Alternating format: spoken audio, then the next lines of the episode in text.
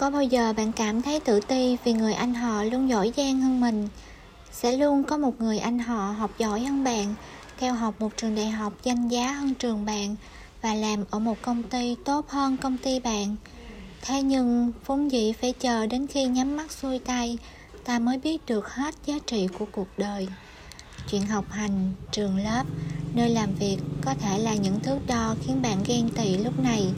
Nhưng khi bạn có tuổi, những thứ ấy sẽ chẳng còn to tát nữa.